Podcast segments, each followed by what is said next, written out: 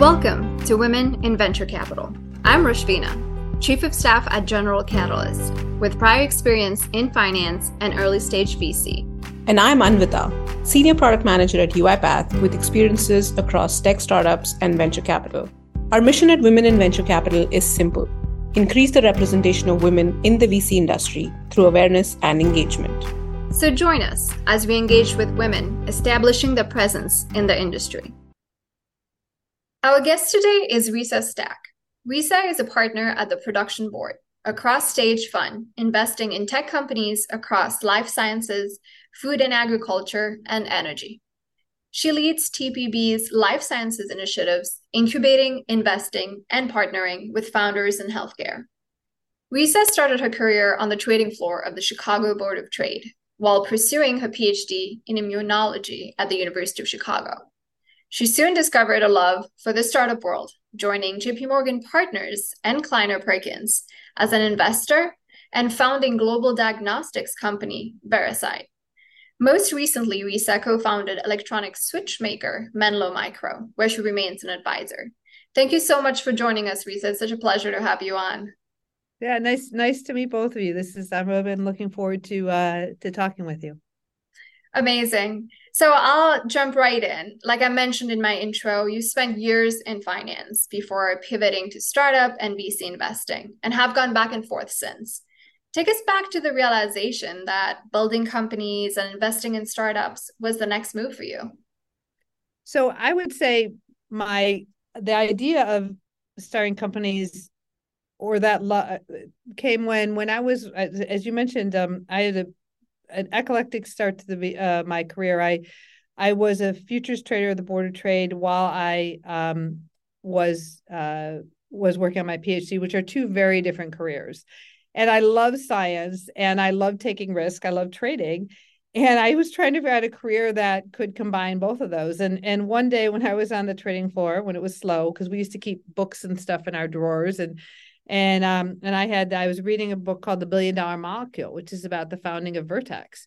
And I read that book and it, and they made starting a company so exciting. The idea of starting a company was such an exciting and fun idea um, that I thought, wow, this is really would be really interesting. This is a career where I could take risk and I could also um, really further my love of science. I just love learning and, and I really love learning about science.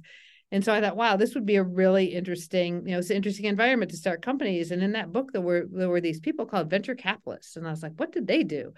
And so, um, of course, you know, at the time we didn't really have the internet, so I went to the business school and I looked at what venture capitalists did, and I was like, wow, they serially start companies. Seems like a really great idea. They get to learn a lot. They get learn a lot of science, meet with amazing people, and um, that actually led for me to apply to the Kauffman Fellowship, um, and um, I applied to the Kauffman Fellowship and got that, but and interestingly enough, matched with a firm in New York City, which is a private equity firm, and so I learned how to do venture in in uh, in a private equity context. So a lot of deal structuring. I tell people that's where I got my MBA. I never went to business school, but if you go right from your PhD into a private equity firm, um, you learn a lot about how to do deals. And I took like corporate uh, finance and financial accounting at night because I had to learn the basics. Um, and so I really learned and loved doing transactions, but I realized that I missed the science. I was my job was so transactional that I didn't get to spend a lot of time on the science. So that led me to go to Kleiner Perkins, where um, you really build businesses. And working with Brook Byers was amazing. Um, he he truly taught me how to build companies. And as a rite of passage at Kleiner, we built companies. And so I built a number of life sciences business when I was at Kleiner and really found um, like it was i think it's what i found was the perfect job for me in the sense that i get to learn new science every day but i also get to take risk and do transactions. So company starting was the right spot for me. Doing late stage transactions i literally felt like i was like checking someone else's work. I really wanted to be there like taking the science and making it a business. And so that's kind of where i gravitated toward the startup world and and really have been in it ever since that's amazing. I think one thing we love about bringing guests to our show is to have varied backgrounds and not like a very typical path. I think you're one of uh, those who stand out in terms of having a very unique path into the VC world. Um, and you spoke a little bit about how your PhD transitioned into the world of finance. Um, but then you also started talking about having built businesses, even as an investor. Uh, would love to hear a little bit more about that. You've done not just one, but you've founded multiple companies. You're almost a repeat founder in some sense. And we keep saying that operators make really good investors. You're not just an operator, you're a repeat operator, and you've had multiple experiences uh, building and scaling businesses. Curious to hear how has being a repeat founder shaped your investment style? Yeah, I think that's a that's a really great question. I think for me, so I learned I learned how to start companies at Kleiner Perkins. So I learned from people who have had great experience starting companies and and really learned a lot about the nuances of starting companies. But I think one of the main things I think about when I'm building any business is the first thing I think about, and this is what I don't think a lot of investors think about, is like, would I, if I were sitting on the other side of the table, would I ask me to do that? Right. And I and and actually and and and one of the things, the compliments that I have gotten from CEOs that I work with when I'm more on the kind of the investor side of the table, but helping them start the company is you you never asked me to do something that you wouldn't do. And I think that's really important when you're when you're sitting and kind of when you're helping start a company, maybe you're helping a CEO start a company, is you always got to put yourself in their shoes. And I think a lot of the industry has evolved. There's um such that it's evolved the venture capital industry used to be a lot of people who were operators going um, going to help going into helping other younger operators build their businesses obviously investing capital is part of that. But i think that the industry has grown such that it's its own separate industry and there's a lot of people who have not had the experience of of starting a company. So i one never asked someone to do something that i wouldn't do.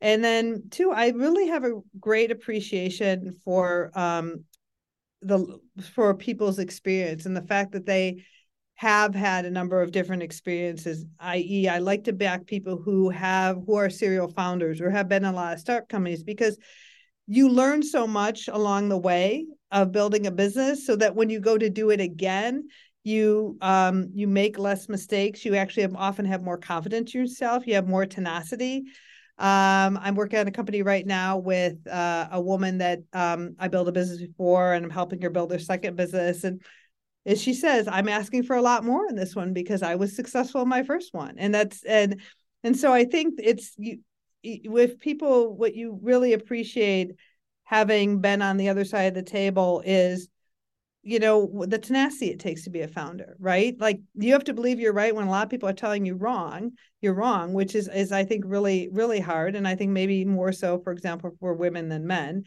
And and you really um and i really again appreciate kind of people's level of experience because you know starting companies all about making mistakes and and and luck and making fewer mistakes than other folks and then and and luck and timing is important so that's really nice to hear. Um, I think empathy is is a word that's come up a few times. Um, honestly, every time we've had an operator turned investor on the show, um, mm.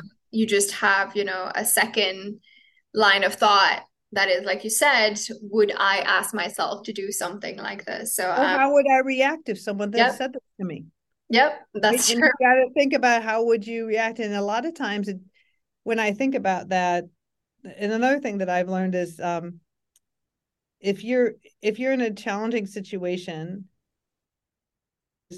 give yourself a little time because how you might communicate something to someone initially might not be the best way for you to um, to have the outcome that you all want because you might put that person for example you might not communicate with empathy you might be angry but if you think about it you should communicate with empathy because you have to think about what it was like when you were in that position right so it's so i think that's a, a really important component is taking a little bit of time and think about how we all need to get to this conclusion but how do i how's the best way for me to communicate so we all align to get there and that's again start going back to putting myself in someone else's shoes because I've been there. Absolutely.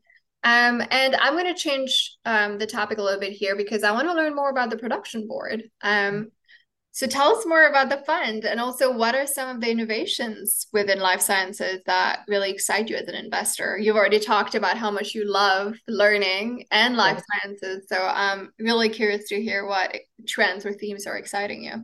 Yeah. So so the production board um we do everything from starting companies to backing doing backing founders at the, either the the pre-seed, the seed, or even the Series A stage, but we mostly work with earlier stage companies. Um, a lot of our preference is to back great founders. Um, sometimes though, if you can't find the great founder, you you can start start the business yourself. And so what we will do that.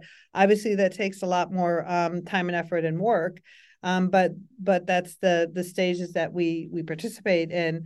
I think in terms of um, things that are really uh, interesting to me is right now. I think I really well, one thing I really like from a therapeutics perspective is um, platform technologies, and I think because there's a lot of innovation. For example, if you think about gene editing, there's a lot of innovation going on in that world. There are now a number of public gene editing companies. There's new gene editing tools literally being um, developed uh, on a daily basis, and so there's a whole next wave, for example, of gene editing. So I love new platforms gene editing is wonderful. Um, you know, it and and we're we're heading down that direction. But I think there's other platforms that are uh, a little bit closer. Um, I'm in, an, uh, I helped a, a, a, founder. This is his um, third company.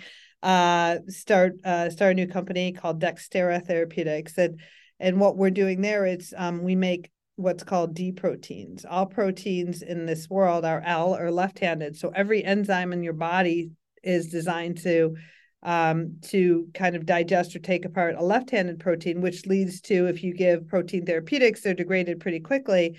But D proteins are a form of protein the body has never seen before, so they have longer half-life. And you can think of even potentially giving them orally, where you can't do that today because if you like like any food or any protein you digest, you put in your stomach and it's broken down. So this is a, a really cool platform, and it's a new way of thinking about therapeutics. That's one one um, company I'm working on. Um, again, the founder there, Greg Went, this is his um, third company. So, and I've known him for 20 years. So I really like working with people that that I've worked with previously. And then I'm working with another founder building out a women's health business. I think there's a real opportunity in women's health right now. I think um, it's it's pretty, you know, I think there's a some funds focused on it, but I think it's really now time for us to think about what we can do in terms of therapeutics um, and diagnostics to help women. Um, if you think about it, um, you know, we've had a test for PSA, for PSA, which is for men's prostate cancer for a long time, but we don't really have great tests for endometrial cancer or ovarian cancer. So we got to kind of get on this. So I, I think, uh, so I think this that's an area that's really interesting to me too, and and thinking about diagnostic tests that really could help um, improve women's uh, women's health. We have breast cancer tests, but I think we could expand to other cancers that affect women. So that's indeed exciting. And i think it is evident from your experiences that you bring a whole lot of value as a life science expert yourself to be um, leading charge on the investment side as well. So it's really cool to see about on what you're doing with the, the production board. So really excited for you about uh, that. Um, switching gears one more time um, we would love to hear your experience uh, that has been with gender dynamics in both the vc ecosystem and life sciences uh, space as well and while we see there's improvement on on this front there these are both areas where notably we've seen them behind in gender representation so curious to hear your experiences i think you know i i, I have um so i would say uh for me I'm very much shaped by um, literally growing up on the trading floor. And, and what was not, you know, while I worked on the trading floor, I worked on my PhD. I started working on a trading floor I was 16 years old. And a trading floor um, is is they have pits. People yell and scream at each other. That's what you do on a regular basis. That's your form of communication. Is like, I need this, do this, etc. And so it's a very transactional, um, and um, it's generally a pretty aggressive environment in terms of people. Like you don't, if you don't open your mouth, nothing's going to happen. So, um, so I think I'm very shaped about, um, you know, growing up in an environment where it was basically you're surrounded by men. There were very few women, but the few women that were on the trading floor were really very well respected because at the end of the day, it was all about executing the trade and making money. And making money is a great equalizer. Um, and so I I kind of came through that environment. I also um, oh, as a competitive athlete, I walked on a Division One track team. So I think that to say my personality is very competitive and aggressive person. And so um, so doing deals is a is a very competitive environment. Um, and I would say kind of going up through and I came up through private equity, which is I think even more male dominated than venture. Um, and so I actually um, I actually was I was often I think at the time I'm, I was at my firm the highest level woman we had was an associate and I was one of the two. so um but I think for me the the you know being an aggressive competitive person being in this environment is very much um I'm very my, much my comfort zone. I this is what I like. I think I would say the challenge for a lot of women in these environments is that um being an aggressive and competitive person um you can't do that the same way as a man would meaning you can't act like a man and that and and so you have to kind of find your own way through and most of my um and i have a i have a whole network of women who come up through private equity um and who are now partners and at like places like goldman sachs and stuff. And it's just like at the end of the day um you know you just you you have to you compete on the same playing field but even though you're, you're viewed slightly differently. Um, and I think for me, one of the harder things of being in private equity and venture was that on the trading floor, I was always viewed like anyone else. I had a really big book of business and it was all about like, hey, you know, if I make money, money was the great equalizer. And then when I got into the world where there was more nuance to relationships and doing deals, then then that got a little bit more more challenging. I think it's getting a lot better for women though right now um, particularly on the on the deal side it's getting because there's just more of us there's a bigger network of women and we we help each other so so it's so i so i would say i think um i would say that the deal environment's not for everybody but like if you want to get out there and you want to compete and i think someone on your podcast said get close to the money follow the money that's what you got to do in this business so. Just be really good at your job. Yeah i mean it just but but don't let yourself be pushed into um, be pushed into an operating role or be mm-hmm. pushed into a role in the fund. You know because you see a lot of women and i think you've mentioned this on your podcast before in venture funds but aren't the deal partners. And and so don't if you want to be the deal partner be the deal partner. Don't let yourself be pushed into a coo or a cfo role. You know that means be close to the money meaning you know do the transactions do do what you want to do. Um, and I think that's super important. Um, uh, is is you know if you're if you're a transaction deal person like I am, you know, just do them. so that's really interesting. Um, I used to when I look at team pages, um, I used to look at okay, a, few see a few women on there, but mm-hmm. I also started looking at the roles, the, yeah. the type of roles they recruit for, and it's a combination of firms just hiring women for certain roles Right. Plus, women also just it's really interesting because if you're good at two things, let's say you're good at IR and you're really good at doing deals, you might find yourself in a position where you know you want to be close to the money, but you know they're like, oh, you're really good at IR, you should take that role. So you know it's like you're almost too good at both, so you just get into this problem. Um, and I've actually had interviews where they were like, you know, like would you be interested in considering this path as well? And I'm like, I'm not really interviewing for that, but um yeah, say no. I mean, say no because it's it's do what you're going to do. I think um it, and again, it's uh doing deals is complicated, negotiations, etc. And and I think sometimes men aren't comfortable negotiating against women, to be honest. I mean, it's uh, interesting, and I would say one of my mantras to people, and and, I, and is that I never think of myself as a woman in negotiation deal ever. I never think of myself as a woman. I am just a person at the table, and and that you mentioned I'm still an advisor to the semiconductor company that I helped start. And funny story was we were taking it was early days of the company. We were taking pictures for the company website, and the photographer goes, "Oh, finally a woman," and I realized that I was the only woman. I was on the board and I was the only woman. They didn't at the time yet have a woman in the company or a woman on the board. Since then, there is a woman on the board, and there's lots of women in the company. It's growing, but it. The my point is, it never occurred to me. I don't even notice, and so you you just have to not notice. You uh, you who whether you you know who's in the room in terms of their gender or their ethnicity, like whoever you're negotiating, you're negotiating with, right? So, absolutely. Um, and this has been such a great conversation. I really appreciate you for being so candid with all of our questions. And my yeah. last question for you is really what we love to ask our guests um, because the goal of the podcast is to really help a lot of aspiring investors, a, lot of women who are thinking about getting into the industry. So, what advice do you have for these aspiring female investors, um, especially those who might be thinking about making an industry switch like you did?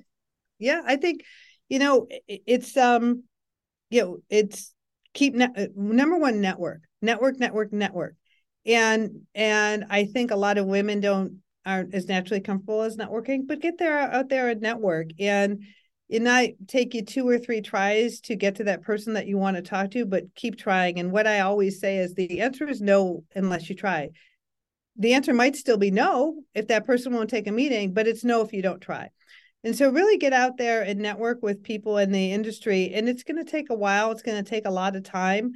But at the end of the day, that's how you're going to build your network. And you will get to people who are more senior in the industry. And lo and behold, in six months or a year, they may be hiring and they may call you. And so it's really spending more time networking.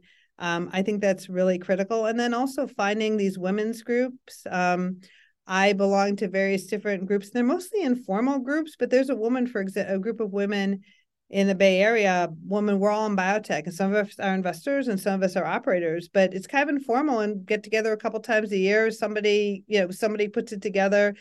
Um, and so find those opportunities that let someone, you know, most times people let the new person into the group because they're always trying to build that. So so it's really building your network and and um and also don't give up I mean, don't you were talking about people saying, "Oh, well, maybe you'd be great for an IR role, et cetera." Like, no, if you want to be an investor, be an investor. Like, just eh, and don't let people kind of put, try and put you in roles that it's not where you want to go. And by the way, it's going to be hard. You're going to have to bang your head a lot, and but you've got to just keep trying and keep, you know, you've got to keep competing. You've got to compete for that role, and so so just compete and go for it. But it's networking is, I think, the most really the most important because you'll get to people who are in, in are in the industry who are other women, and other women will help pull you up. So. Risa, this has been such a great conversation. Again, thank you so much for joining us on our first recording for season three. We really appreciate you being here. I I really enjoyed the opportunity, and um, uh, it was it was great and uh, great to meet both of you.